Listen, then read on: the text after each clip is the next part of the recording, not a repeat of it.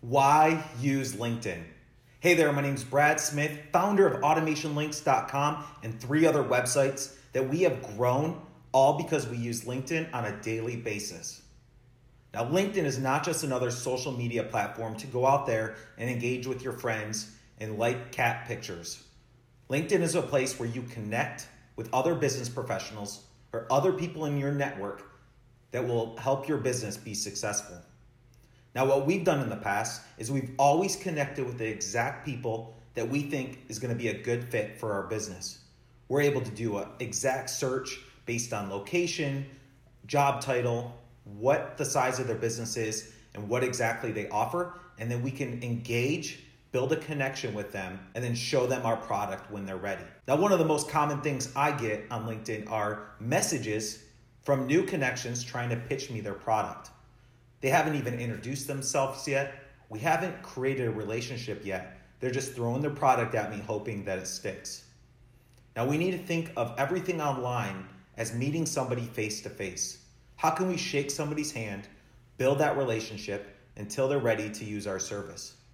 Now, if you can use that exact method that you do when you meet somebody out face to face on LinkedIn, that's when you're going to be successful.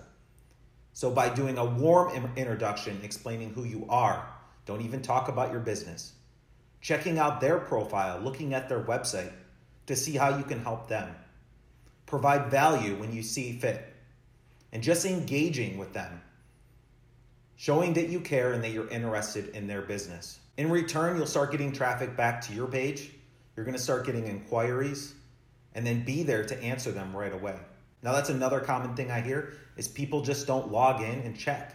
You need to be on LinkedIn, checking those messages, replying back, and building those relationships. Spend your time there, increasing your business opportunities instead of spending it elsewhere just trying to get likes and clicks. Next thing I want you to think about is being professional.